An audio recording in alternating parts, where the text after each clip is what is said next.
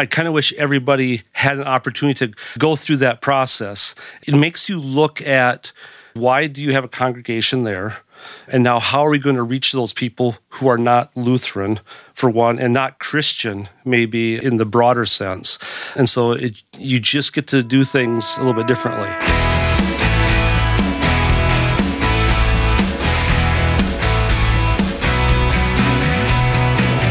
This is Meet the Fam, a podcast series from The Way Church.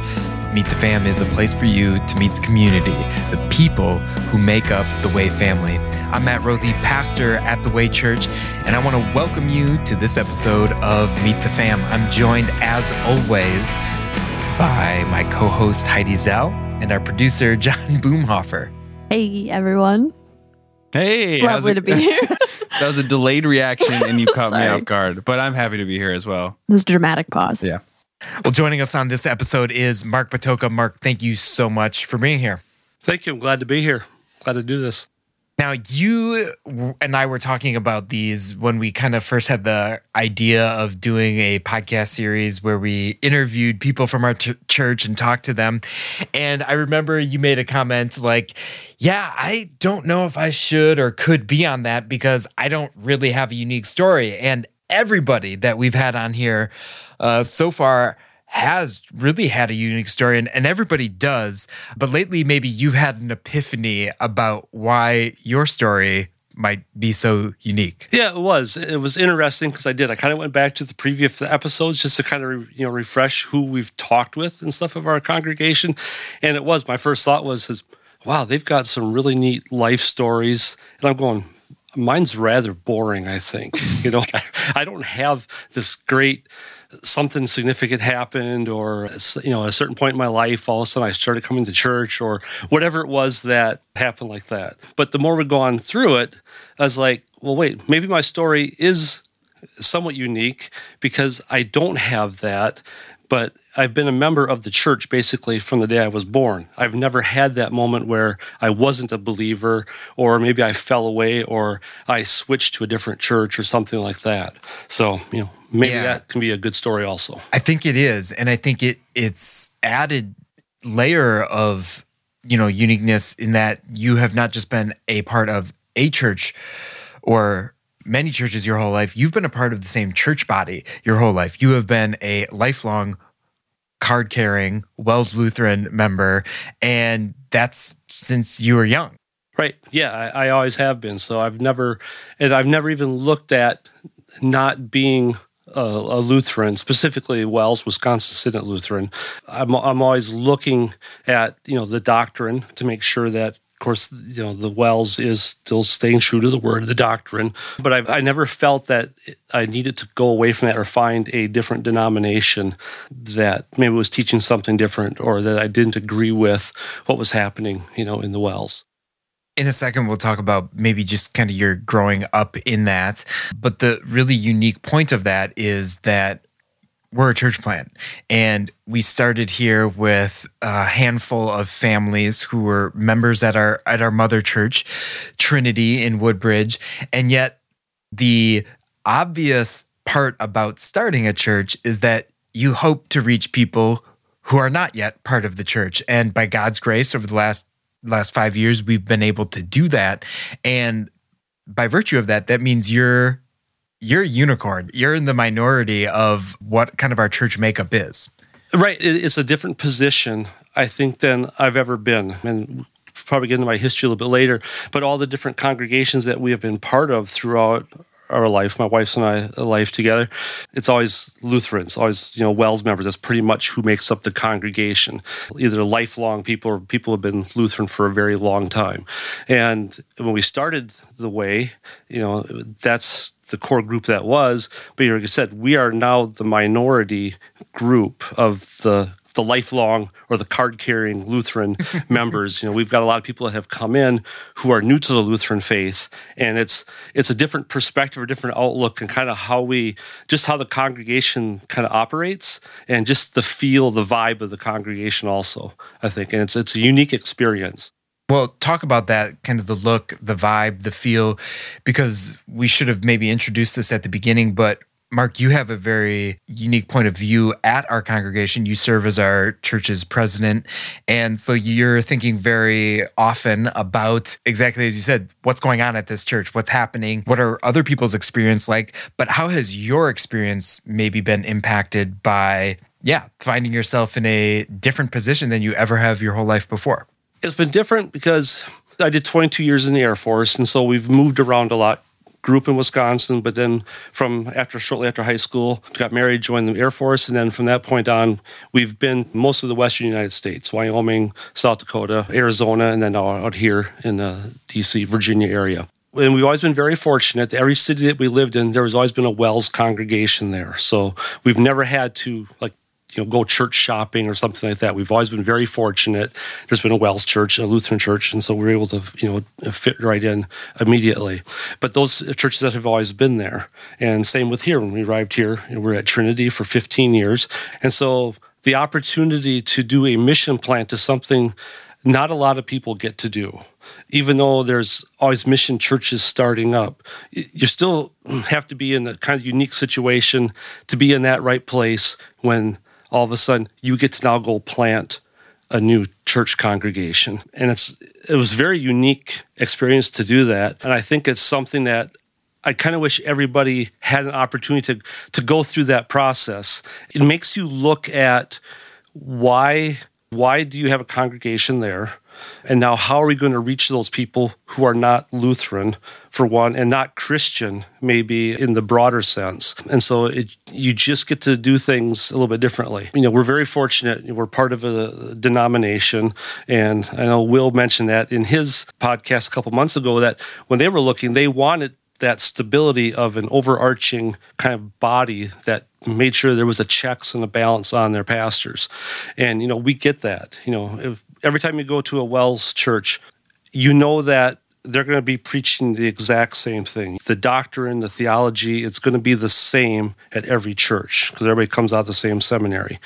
What we get to do here is sometimes it's the style now that we will change a little bit. And that's something that as a church plant, we've gotten to do that. You don't come in and it's like the very traditional style worship service that a lot of places are. That's one thing that's a little bit different that we get to do by being a church plant, and we did that purposely as part of our process. So it gives you that opportunity to look at that way. You highlighted one difference, but maybe take us through what you described as our process going from no church to a church here, and walk us through it personally, because you were very involved at a church that we all love very much. You were there for, I think you said 15 years before this happened. So take us through the process of starting the way, but from your perspective. Well, from our perspective, it was rather unique. We had always talked about it at Trinity at some point, maybe starting a new church down in Fredericksburg, and geographically it worked, and we had a lot of members who lived down this way, and you're like 30 plus miles away from there, so commute-wise, going to church is not always convenient out here. And so I wasn't on the council at that time, so when the early talks started, I wasn't part of that, but when Pastor Burkholz started coming out and doing some of the initial groundwork, we were part of that group. And then I started pulling some data together to help that. I did a mapping of where all our members lived from Trinity, and kind of mapped out, if you got this group here in Fredericksburg, how many people do you have? What's the kind of the average radius or mileage, if you're versus up in Woodbridge, things like that. So I think it was helpful for Burkholz to have that information. When we knew that they were going to start a congregation here, I think I even made that comment to you, is we're more than happy to help out. But because where we live, we were almost literally the dividing line, halfway to Woodbridge, halfway to Fredericksburg. And so geographically, it was kind of not quite sure where, because you're right, we were very involved with Trinity. My wife and I both were very involved there. And so we just had a lot of ties there, and we just like serving there. And so the opportunity to come down here when it first started was kind of we'll help, but we also didn't know what starting a new church was going to be. And I don't think anybody of our core group really did either.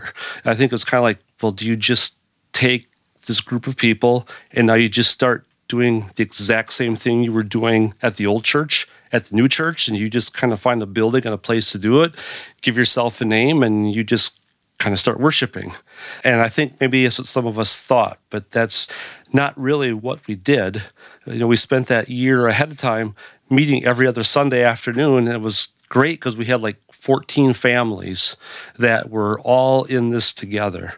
And we kind of started through from day one with you. You know, you started walking us through this whole process, and it was kind of like, okay, well, why do we have a church here? Why do we want to start a church here? What's our purpose? Who are we trying to reach? What's going to be our impact to the community? You know, what do we want to do? What is the community looking for from us, type of thing? And as you go through that process, all of a sudden, for me, it was like kind of a light bulb moment. Also, it was like, oh, okay, I can get fully behind this now. I want in on this. And when the time comes to start this, we're in. You know, there was none of this, you know, okay, maybe we'll stay here, maybe we won't. I want in on this because I loved the mission part of it. I found it fascinating when we did your installation service up at Trinity, I think it was your father-in-law who kind of gave the address to that. And the comment that was made at that time was, we're not starting a new congregation for the convenience of the people who are living down there, for those existing Lutherans, those WELS members who live down there. That's not the purpose of why you start a mission congregation. And I think some people look at that because it is. It's a lot nicer when you only got to go 5 minutes to church versus 30-plus minutes to church on a Sunday. But that's one comment that resonated with me of your purpose is not for your convenience. It is to get the gospel. Now we're planting a new seed here, and we're going to branch out from that. And going through that year-long process, I think, just kind of opened up that perspective of why you do mission work. And I think that's something that I wish more people could go through that, just to see that and experience it. Yeah, you saying that, you shared it before, that being in a mission church, being a part of a church plant, a church startup, is something that you would recommend that everyone at least give a try. I'd say that's pretty high praise for the experience that you've had here so far. It was, and it's very enjoyable. It's a lot of work, especially now we're in year 5. There's different work that goes with it, but I think that initial enthusiasm was really infectious for the core group that was here and started that. Well, you shared it in a lot of detail, but I'm going to ask you to go back to it again because I agree with what you said. It was a special time, and yet it's kind of a one and done. It's, you know, the birth, right? It's exciting, but to capture that more for people that weren't there, I'll maybe say something that you've alluded to so far. I think, Mark, it was after we had been kind of working together for a year that you and your wife, Wendy, admitted to me, you're like, yeah, Matt, just so you know, we're here, we're staying, but we weren't going to stay past a year. And I was like, whoosh, like good thing you're still here. And yet you talked about a light bulb moment early on. What other maybe moments that you experienced in that process, that build up year, made you go, no, this is something that I want to be a part of? I don't know if there was any other specific moment. There was that whole group dynamic. You kind of go through different stages of a group. You know, we all had a lot of stuff in common, but we all got to know each other a lot better personally because we met every 2 weeks, and usually, you know, there was a food or something involved. You know, we spend a few hours together on a Sunday afternoon. We got to know everybody just like family. And we really did feel like family, I think. And that is something that we still carry forward as the culture of this congregation is there are a lot of close-knit relationships here that, you know, that just help, I think, create a nice, friendly, welcoming culture to everybody who comes in. And if you get in with that, or if you get with a group or something like that, it creates that family and the culture within the church. I agree. That's something that I found, especially after moving here to this area, is that I think we agree that the DMV area is such a transient area. There's a lot of people who have transferred here for different jobs or for whatever reason. And a lot of people are away from family that they may have already lived with or near, especially like a lot of us from Wisconsin, you have family up there and you kind of are comfortable there. But then finding that in a church and having that be such a new church as well is, I think, is really unique. And I agree with what you said as well about how everybody should go through this because it's such a cool opportunity. You get to see it through fresh eyes, and not only the setup of the church, but also what we believe and why we believe it. It's really cool. Yeah, and you got here shortly after we did, so you got to kind of get in right after the ground floor, but it was still very new. And so you were able to even inject yourself on John also, very early on into that. But I want to go back to the comment you made. You're right, it's like church is a family. And like I said, early in our life, I grew up in Wisconsin and had always gone to a Lutheran church, went to a Lutheran elementary school, so always been part of the church. And I've been very fortunate that both of our families also have been in the church their whole life, have always gone, served different capacities, things like that. Examples from grandparents to our parents, things like that. And then when we left, joined the Air Force, said we're 19, we're 1,000 miles away from home and family. We're in Wyoming at the time. First thing we do is, we go look for a church, and there's a Wells church there. And the funny thing is, the pastor of that church literally grew up 2 miles from where I grew up. He was a few years older, so didn't know him personally, but we knew the family, sort of, things like that. So it was already a connection there. But you're right, it was like a family there, and we have always made a point to always go to church every week. And so by doing that, you become part of that church family just by virtue of going, and then you start getting involved.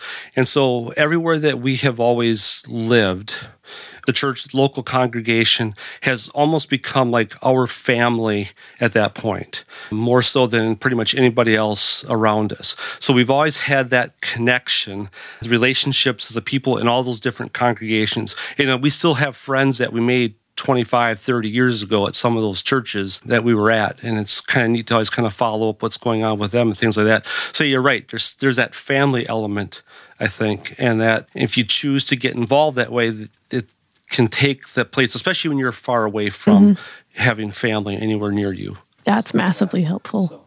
It's cool. So we talked about you kind of being a part of this congregation from the very first days. I don't know if maybe some people realize just how early on you were a part of this. The way it works in the Wisconsin Evangelical Lutheran Synod is that when you graduate from the seminary, there is a call service where they read off the list of names where you are assigned or getting a call to. And at that call service, I heard my name read out, and then I heard New Mission in Fredericksburg. And what's really unique about that is that there is a whole group, a whole class of people getting assigned. And in my case, most of them were getting assigned to churches that exist. So friends in my class were getting texts and emails from people at their congregation, welcoming them, even before that afternoon was over. And of course, because ours was a new start, there was nobody at our church to text or welcome me. But one thing you do is you go to a meeting with your district president and the district mission board. And so my wife and I went to that meeting right after call service. And then we left it. And standing in the parking lot was you and Wendy. Right. Yeah, that was a unique experience. We were there. Our youngest son, Tim, was a classmate of yours. So we were there for his call also, because he was graduating and he received a call out to Tucson. And so while we were there, and we knew that the New Mission plant, we were on the list to hopefully get a seminary student to come out here to Fredericksburg and be the plant. But we didn't know if that was going to happen or not. We just know that our name was in the hat, and we were given approval to do that. And so it was kind of interesting because we're there hoping, so, okay, our son's going to get a call. And at the same time, we're hoping that we're going to also get to hear who's going to be the person to be the pastor, and we get to be that official welcome committee, the first people that you'll get to meet. And it was interesting because I know they do it alphabetically, and so our son was P, so it was it's over halfway down, and there was still nothing for Fredericksburg, and there's only like 30 some people who are getting assignments this day, so we knew the list was getting short. And then all of a sudden, we heard your name, and then we heard New Mission start Fredericksburg, and so we were just as joyful that, hey, we got somebody, we're actually going to have a new mission start, not knowing again what that was all going to entail. But I don't think you also realize either that there were a whole lot of people back here in Virginia that, because as soon as we heard that, you know, the pastor here was, you know, okay, great, we got somebody. And then we met you out in the parking lot afterwards, introduce ourselves. So, you know, the first members, and we didn't even have the name of the church yet, obviously. The first thing we did is we took our picture of you and Emily. We texted it to the pastor here, and the first thing it was that, you know, that went viral right away among the members at Trinity. It was like, hey, here's our new pastor. So there was a lot of excitement when that happened. And we felt very kind of privileged to be, you know, I guess your official welcoming committee there also, which, you know, I'm kind of glad because you said you don't get that. Yeah, it was a really special moment. That whole day is a blur, right? Because there's just so much going on.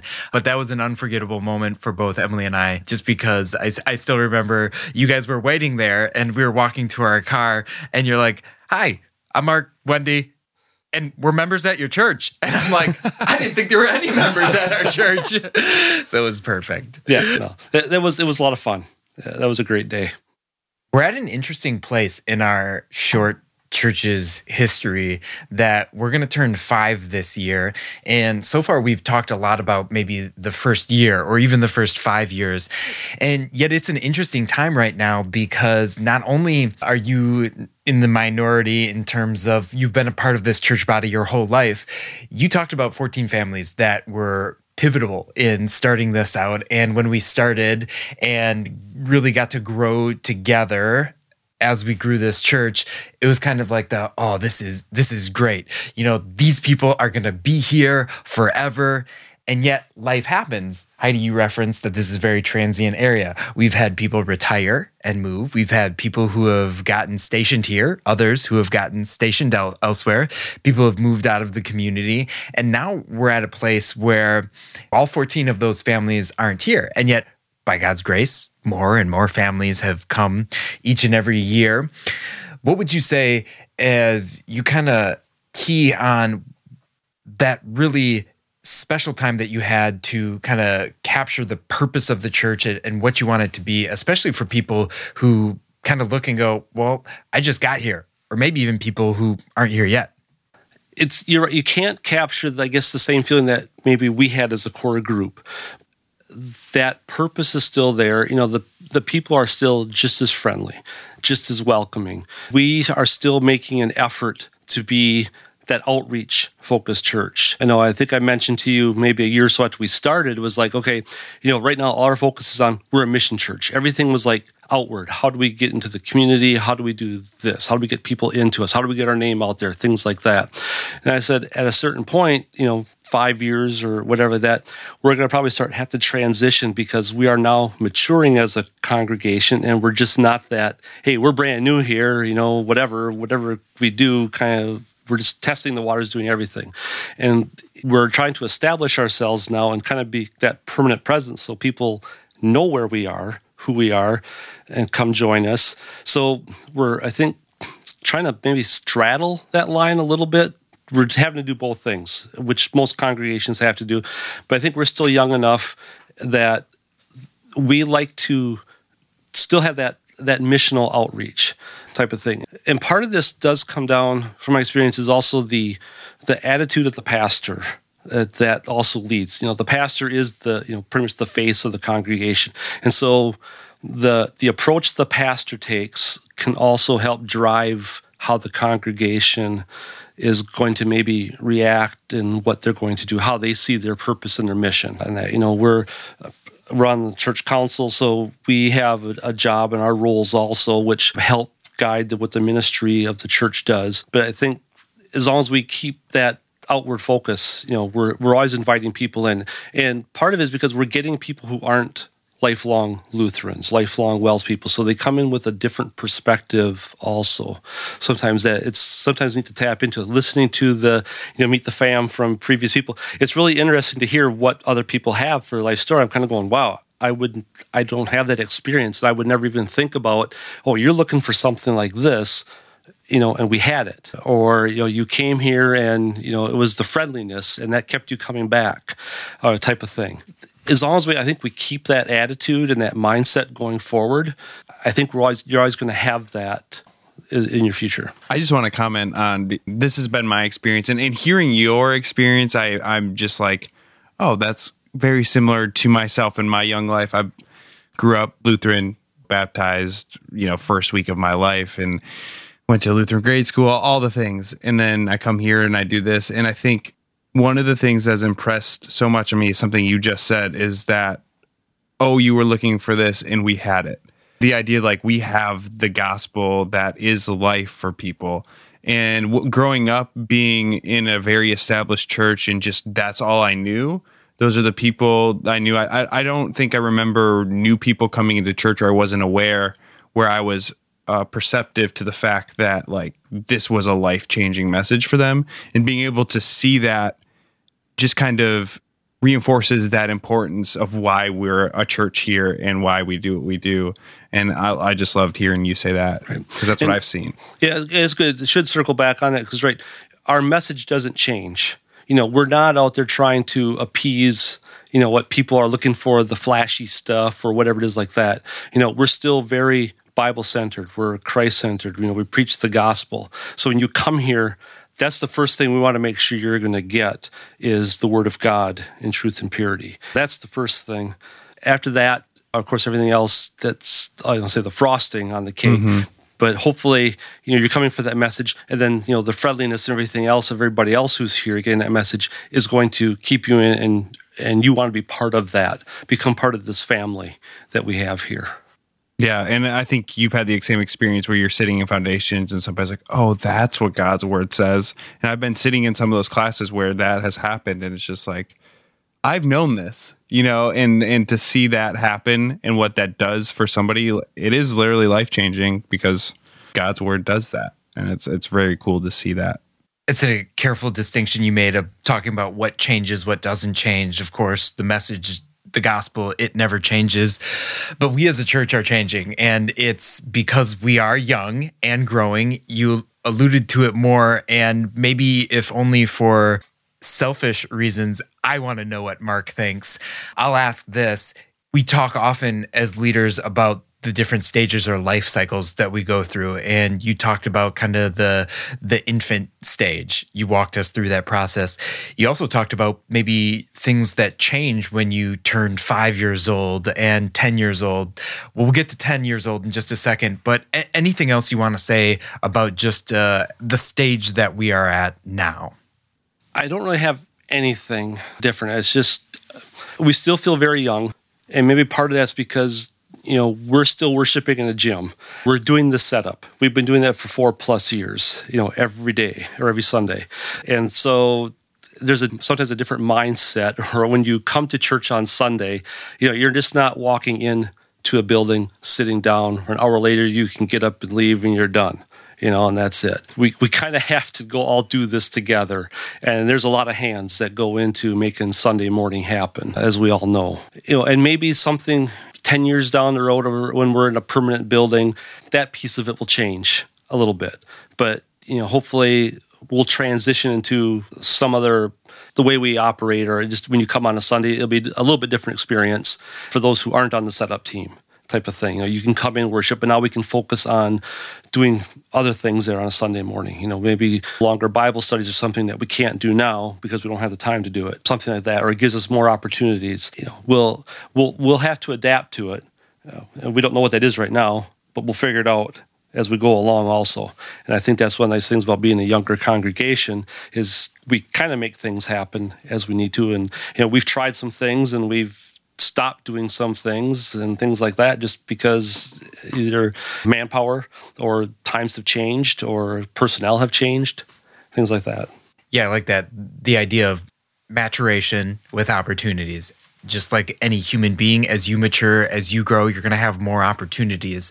But then taking it back to what you said before, as long as you kind of straddle both sides as you mature, but you don't ever forget kind of where you came from. You don't ever forget the purpose. You don't ever forget why we're doing what we're doing now and we've been doing for the last 5 years. Right. And that's what we do as the leadership and the ministry team. You know, that we do have to kind of balance that.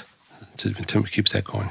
Well, you've talked about your role serving as our church president. You've also talked about just you enjoying serving at other churches that you've been at in the past. And that's something that you not only talk a lot about, Mark, but you just model in so many ways. I think to try to maybe capture what you do at our church might be close to impossible because you serve in so many different areas. So I'll just kind of ask it this way. How did you kind of come to adopt that kind of philosophy or that maybe habit of serving at church? I've been trying to figure that out, especially as we prep for this. And I don't know if there's a singular answer to it. I'm assuming it's just probably part of my personality, whatever it is. I was thinking about a little bit, I've been very fortunate. I grew up in a family that went to church every Sunday. I grew up going to a small country church where my mom went to and my grandparents that it was like literally 100 yards from, down the road, so I could see it every day. And my grandparents lived across. And so going there every Sunday, my grandfather served as an usher or a greeter at the church every Sunday. And as a little kid, it's kind of cool because he's the guy who always got to ring the church bell when church started. And for the Lord's Prayer, he's the guy who would ring the bell, for the Lord's Prayer and things like that. So, and then they were also the janitors or the cleaners of the church, and they did that for 30 plus years. And my aunt and uncle also go there. So, and they were church officers. So I think I have always seen family members just be part of the church. Church has always been central to our family's life just by going. And it's not, I don't think anything you do on purpose. It's just, that's just what you did kind of thing. And so by virtue of just being there, you kind of get involved. My first opportunity, I guess, was in 8th grade. We transferred to a different church because the church that had the school was bigger, and so we went to a different church this time, not the little country church where I went as a little kid. But we went to school, they'd come and ask the 8th grade boys, like, anybody want to be an usher? And this was a bigger church. They had 3 Sunday services, something like that. It was very large. And so, I signed up to be an usher because we always went to the 7:30 service on Sunday mornings. I was like, okay, I want to be an usher. That's kind of cool type of thing. So just started getting involved. And then you kind of have a responsibility because, now you have a role. And it's a bigger church. And so it's several ushers and stuff. And so you got men who are kind of doing the thing. Everybody has a role, lighting the candles, taking the offering, things like that. And so it was just kind of a neat way to, I guess, learn and see how stuff happens during church, to make church happen versus just sitting in the pew. And so I started in 8th grade, and I did that all through high school until I left. So was doing that. And then when we started moving around, said we went to the church first, it kind of became our family. And just by virtue, and maybe this is the key, if you don't want to get asked to do things in church, is don't show up at church. So that's not, don't want you to do that, but I think that's part of the key, is you come all the time, and so you're going to grow in your faith. And if you have certain abilities and stuff, people will start seeing that, and then they will start asking you to serve. So even when we were in our early 20s, my wife and I both were asked to start doing serving in certain ways, either as a Sunday school teacher or certain positions on the church council, like as a secretary, things like that. And so you're already seeing things. And that's just how it has always been kind of our whole career. We've just gone, and there has always been either a need, and we've just worked ourselves in by virtue of being there. We saw a need, and we just plugged herself in. And it wasn't always like going to search for it. Like even being on church councils, like I'm not the kind of person who's going out there and says, I got this vision. I want to get on here. I'm going to make my vision happen. No, somebody saw a need. He's like, okay, hey, we have an opening coming up. Somebody's leaving. We think you'd be good in this position. And you just get pulled into things like that. And I had the philosophy where if God gives you a gift and you're able to serve in some capacity, I think you should do that. I don't want to say it's a requirement, but I really feel like if you're not doing that, you're not using the gift God gave you to use. And it can be anything. It can be simple. It can be an advanced skill, whatever it is. And then it's also like, well, I'm at church every Sunday, so why don't I usher or something? Because, it's serving in a small way, or playing keyboard or something like that. A need came up, and we were short of keyboards. All of a sudden I said, well, I can play piano. And all of a sudden, worked into rotation and then became one of the regular piano players and things like that. And then his worship band here was able to do that. So it has always just been, the opportunity has been there, but also I've never stood on the sidelines just looking at this back. So, okay, there's a need. let me see how I can help and do this and make it better. Yeah. Well, you had it modeled for you by your family. You had it normalized for you because of your family, and you got involved early on, that you came to see it this way. What would you say to someone who maybe didn't have that experience growing up, someone who, for whatever reason, is standing on the sideline and they just aren't necessarily sure what their gifts are or what opportunities are available for them? Because we've kind of talked around it, but the reality is that God gives gifts to all of his people. And the beautiful imagery, the metaphor that the Bible uses is the body metaphor. And you might be a foot, you might be a hand, you might be a nose or an eye or an ear, but everyone has a gift. And every church, and I'm not talking about a building, I'm talking about the people or the body, gets to make up all of those different parts. How would you encourage someone who maybe hasn't had that experience of just normal service as a part of their lives? This is maybe something they're considering for the first time. Just do it. Ask somebody. I mean, there's no job too small. You don't have to be elaborate. Every Sunday, we require a fair number of people to make worship happen on Sunday morning with us. You know, even just flipping the slides every Sunday, it's actually a skill you kind of got to pay attention to, because you're the one who the congregation is following the side, you know. So, but you can sit at the back table and it's nothing that you have to stand up in front of people and do. You know, you can come to church and do that. It's something simple. If you want to help set up, you know, we're always looking for setup people in that. There's always people who are happy to have somebody come and lend a hand. We're very fortunate. We don't have the culture here where it's like, this is my program, don't touch it. You know, this is mine for the last 20 years. It's going to be mine till the day I die or I leave this place. You know, I've been places that have had that, and it's very not welcoming, or it's you just realize, okay, I'm not doing that. That so-and-so's, that's going to be their deal, whatever. You know, we don't have that here. I don't think. So don't be afraid to ask somebody, how can I serve? And even if you think it's something very simple, and if it's something, even if it's only once a month, it's a great way to just do it. And sometimes you might be doing it and people may not even notice it. There's a lot of times, you know, I like to do things, but if nobody knows I'm doing it, or in the background or whatever, or it's, you know, that's fine. But I know that I'm enhancing worship for somebody else, or I'm making it possible for somebody else to be able to do something in worship that day. And it's just a neat way to serve. Yeah. I don't know if this is an effect of you just being there, showing up, volunteering, and doing things, but I don't know if you know this either, but when I first got here, Matt and Emily described you to me as the guy who can do anything. You play in worship band, you build stuff for science camp, you are the church president and do so many things. I just am so appreciative of all of the ways you use your gifts and the way you encourage other people to do that. So thank you for all that. You kind of asked a rhetorical question earlier of, I don't think that we have the culture where we prohibit people from using their gifts before. And I'm glad you kind of asked that question rhetorically, because, Mark, that is something that we talk about as the church's leaderships all the time. We talk about the value of being a culture that empowers people to use their gifts and allows people to use their gifts, even if we don't have this program or this ministry. It's because we're so new, we don't have that yet. Or you think about, you know, maybe this thing that you did at your old church, but we don't do that yet. Well, you can do that here because that's a gift that God's given you. And that's something that we always talk about, like keeping careful tabs on. Are we allowing that? Are we empowering that?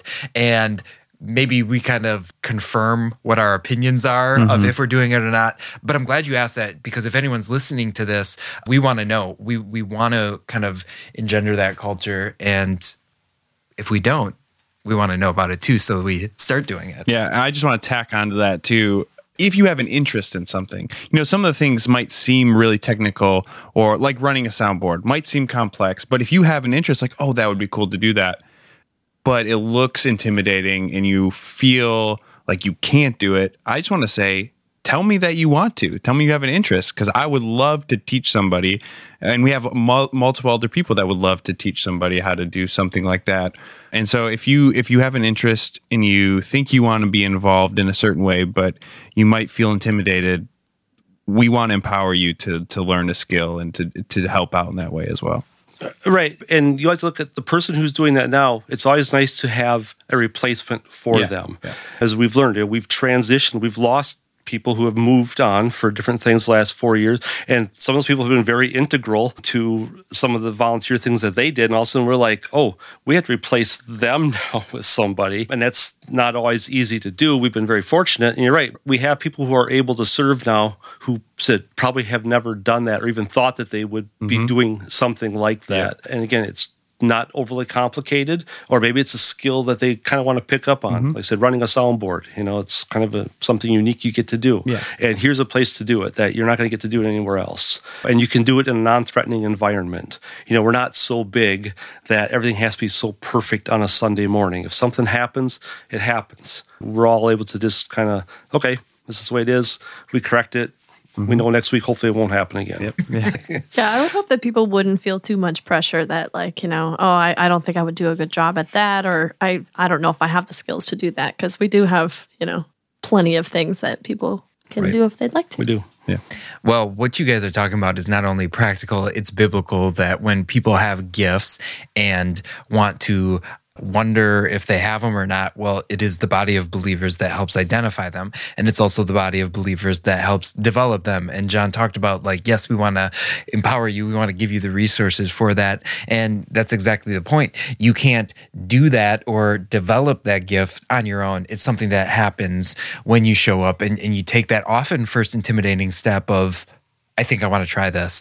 And if anything, from this conversation, that I feel encouraged to ask if I can do this or try this here, because that is a cool part of the culture that we have here. Well, Mark, we talked about your role as a church president. I'm going to ask you to kind of go off on any of the other things that are maybe just on your heart, on your mind, as you look at where our church is at now. But one of the main areas of focus right now is our church building. Talk to us a little bit about your hopes or your thoughts of taking on that project and really moving to that next chapter of our history. Getting a church building is a very big step of a congregation, and it's a challenge because, we're fairly new, we're still fairly small, and it's going to take a lot of financial commitment to make that happen. I've been very fortunate that when we were up at Trinity, I was also on the council when we bought the building they had. Prior to that, we were renting in a transient space also for 9 years in one small building, and we had the great pleasure also in the building came up and we were in a financial position we could buy that and move into a permanent home. And it's a unique feeling when you get to do that, because all of a sudden it's like, okay, now this is our home. It's like this when you buy your own home, maybe you're renting an apartment, all of a sudden now you get to move into a home, things like that. So it allows you to do things like in a more permanent establishment. And we're trying to establish that here now also. So we're 5 going on 5 years old, and we're trying to get that permanency established for ourselves. Going through what we're trying to do, I think it can be very beneficial for the congregation, for one, because it gives you that place like, okay, this is us here. We can point to a specific address. This is our place. We don't have to come do the setup to it now. But it's here. We can do more things there now. We can do ministry options that we can't do where we're, at the YMCA or on a Sunday. We're just limited, things like that. Hopefully it'll be something the community can draw to also. It can see it as a landmark place. And I say, if you have a building that makes your attendance go up, it may or may not. It's still the people and the message that goes on in there. It's an exciting time to go through that. And I think what we're trying to do looks very promising. And it's, I think, just going to be something that will really add to the Fredericksburg community, also in addition to the Way Church congregation. Say more about that, just what we're trying to do for maybe someone who isn't familiar necessarily with the different way we're thinking about taking on a big space. Yeah, and this is something that we could do as a young congregation. We're So kind of breaking the mold. Out here on the East Coast, of course, costs are so much different. I've talked to other pastors who live in areas, you know, they can spend $250,000 and buy 10 acres of land and still put up a place, you know, for $1 million or something like that. So next to nothing. You know, we can't even buy a building here for, you know, less than $2 million, basically, and then still renovate it on top of that. So, you know, we're trying to do something different of not just use the building for a church only, where it's only used once a week, maybe twice a week, but doing a partnership where you've got this larger space, but now we have a tenant who's actually going to rent from us or rent part of the building and pay part of that mortgage for us as a business model. I think, you know, one of the first congregations that are trying to work this with our church body, so it's a challenge for us also as leadership to make that happen and work that process through to the people in need, because it's just something new that, again, hasn't been done before. And there's challenges to it. I mean, there's some cautions, you know, that we need to look at versus if you're just buying your own place and things like that. But I think it can be a model that, you know, if it works well, maybe it'll help somebody else. Yeah. You talked about really the practical end of it. Of course, that we're a small church and we would like to afford a building. So how do you do that? Well, you look at different maybe ways to do that outside of the normal. We support a church based on tithes, gifts, offerings, right? Well, we're looking to have different partners, you mentioned, but there's also not just the organizational benefits to that or the dollars and cents benefits to it. We really have been strategic in how we go about that and think through that in terms of a missional benefit. We want to serve this community. We want to be a part of this community. And so we think through different ways we can design the building, different ways that we can partner with different groups in order to make that a reality. Right.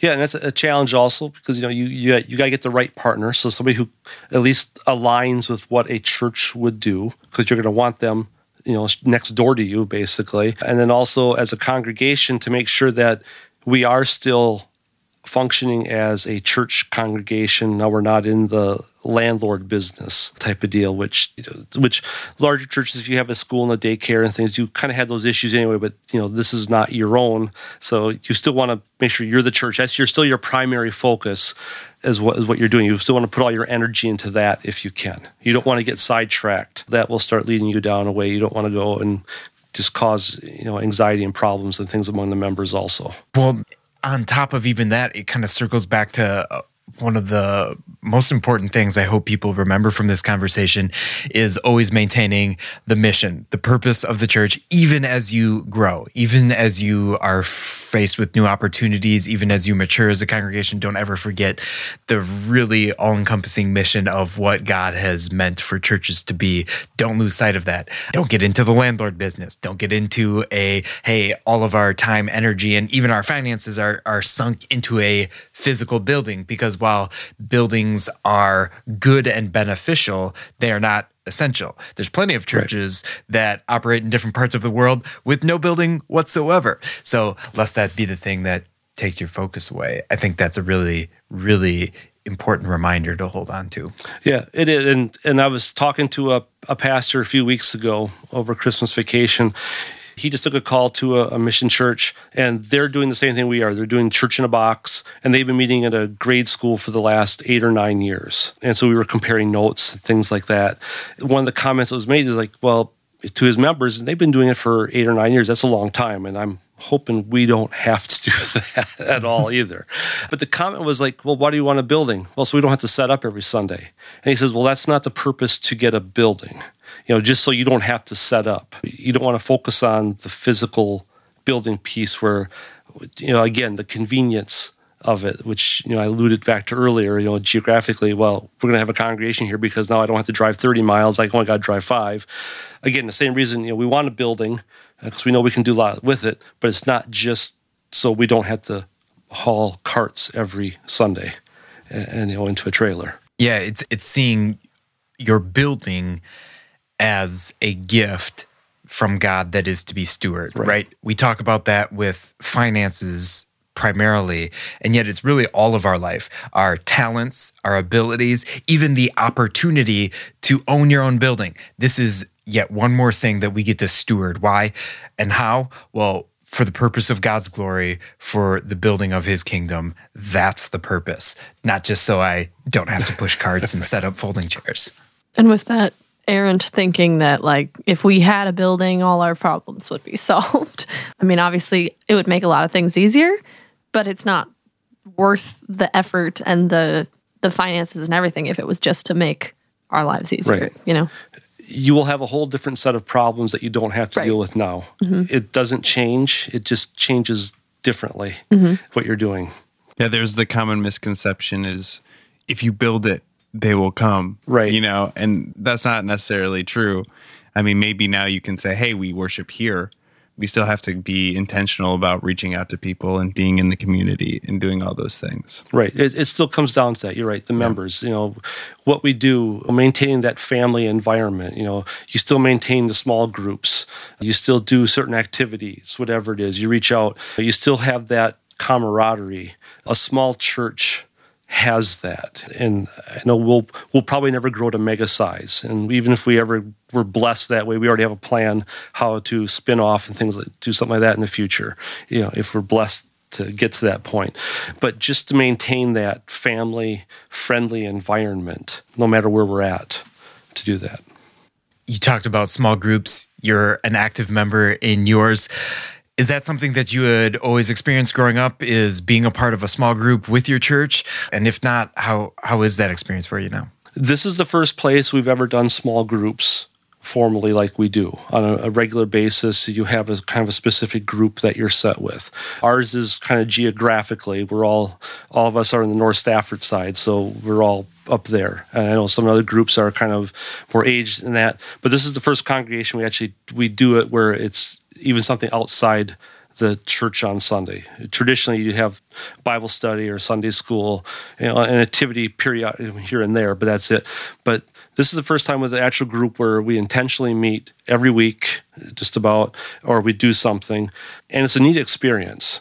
I like what it does. I said, it does really feel like a family. We even sometimes joke like we have our life group is better than your life group, you know, type of thing. We get this little going back and forth type of thing. But that's fun to do that. Yeah. That means that you actually got some good bonding going on between your members. And we do. It's, you know, if something happens to somebody, you know, we have a text chain. All of a sudden, we'll all text each other, like, you know, something happened, you know, please pray for me for this, or, you know, hey, this happened, hey, rejoice, celebration type of thing, or hey, let's just get together. You know, we're going to have a meal somewhere. We do that. So, you know, there's 4 or 5 families. And it's also a way that gets sometimes somebody who maybe is new to the congregation into the group. And so now you get them assimilated, but again, they feel very connected, and we all do have that feeling where more so than just on a Sunday. We've always felt connected to people at church on Sundays. So it's always kind of been our church family, but this takes it to kind of a little different level. So I like it. I like the concept of it. You know, I'm hoping that, you know, maybe it's something that can be replicated somewhere else again, or, you know, maybe in different ways or other churches. I think it's, again, it's just a neat social fabric that we don't always have in society today. Well, it kind of pains me to bring this up, but I think it's important that we do. And that is that sometime this year, you and Wendy will be leaving us because you've had the opportunity to move closer to grandkids.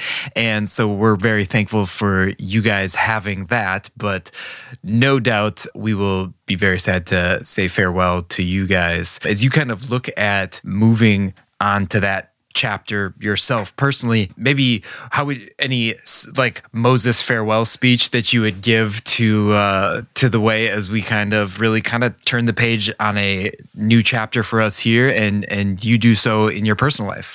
Yeah, it's kind of a unique experience. You know, thanks to COVID, my job went full-time remote, and so we are planning to move to Tennessee later this year. Our oldest son lives there and the grandkids live there.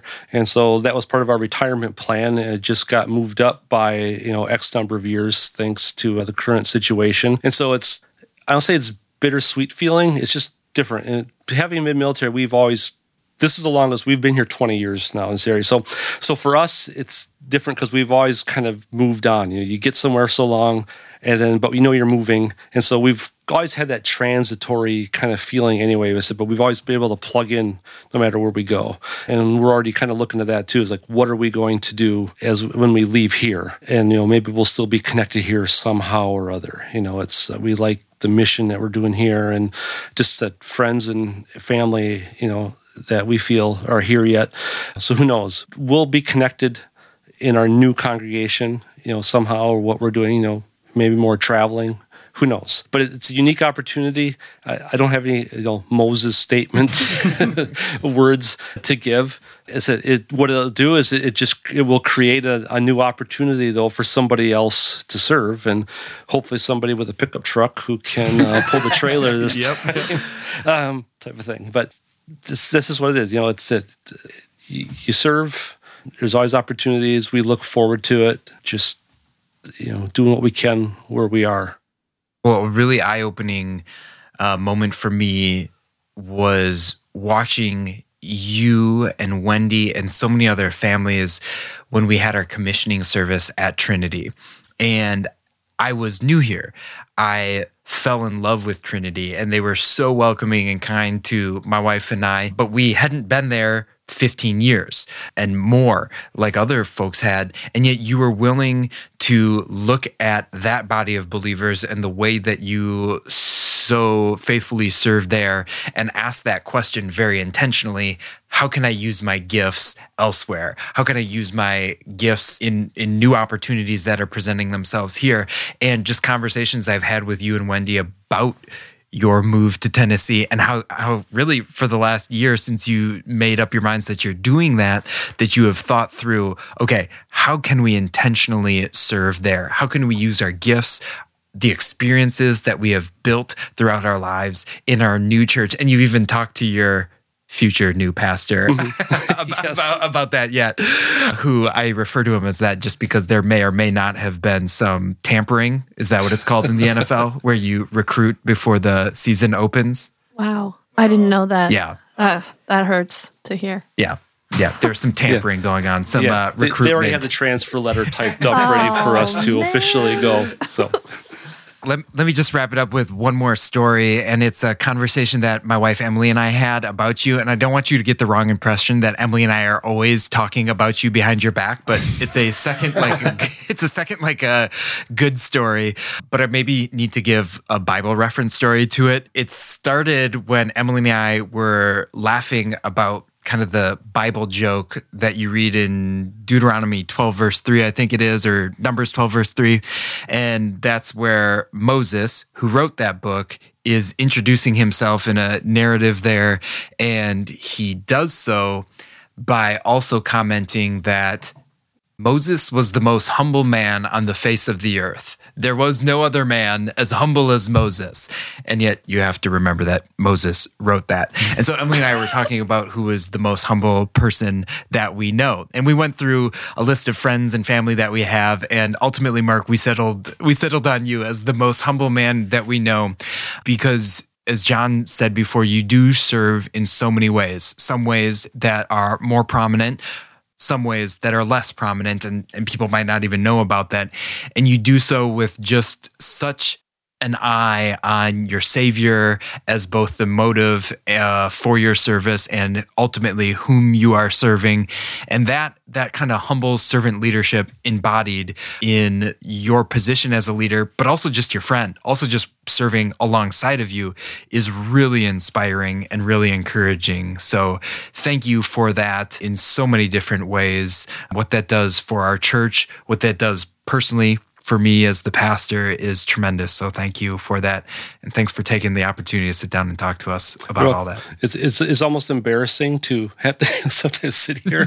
And when you hear that, I'm thankful that, you know, people recognize it. But again, it's a way to serve. I'm happy to use the gifts that I have for the local congregation and just to help, you know, advance God's kingdom, however that is. Well, thanks again for being here with us. We hope so many people enjoy this conversation. Thank you for joining us today. To get more content designed to connect you to Christ and to community, please subscribe or follow The Way Church wherever you listen to your podcasts. Or you can head to our website, TheWayChurchVA.com, for more information.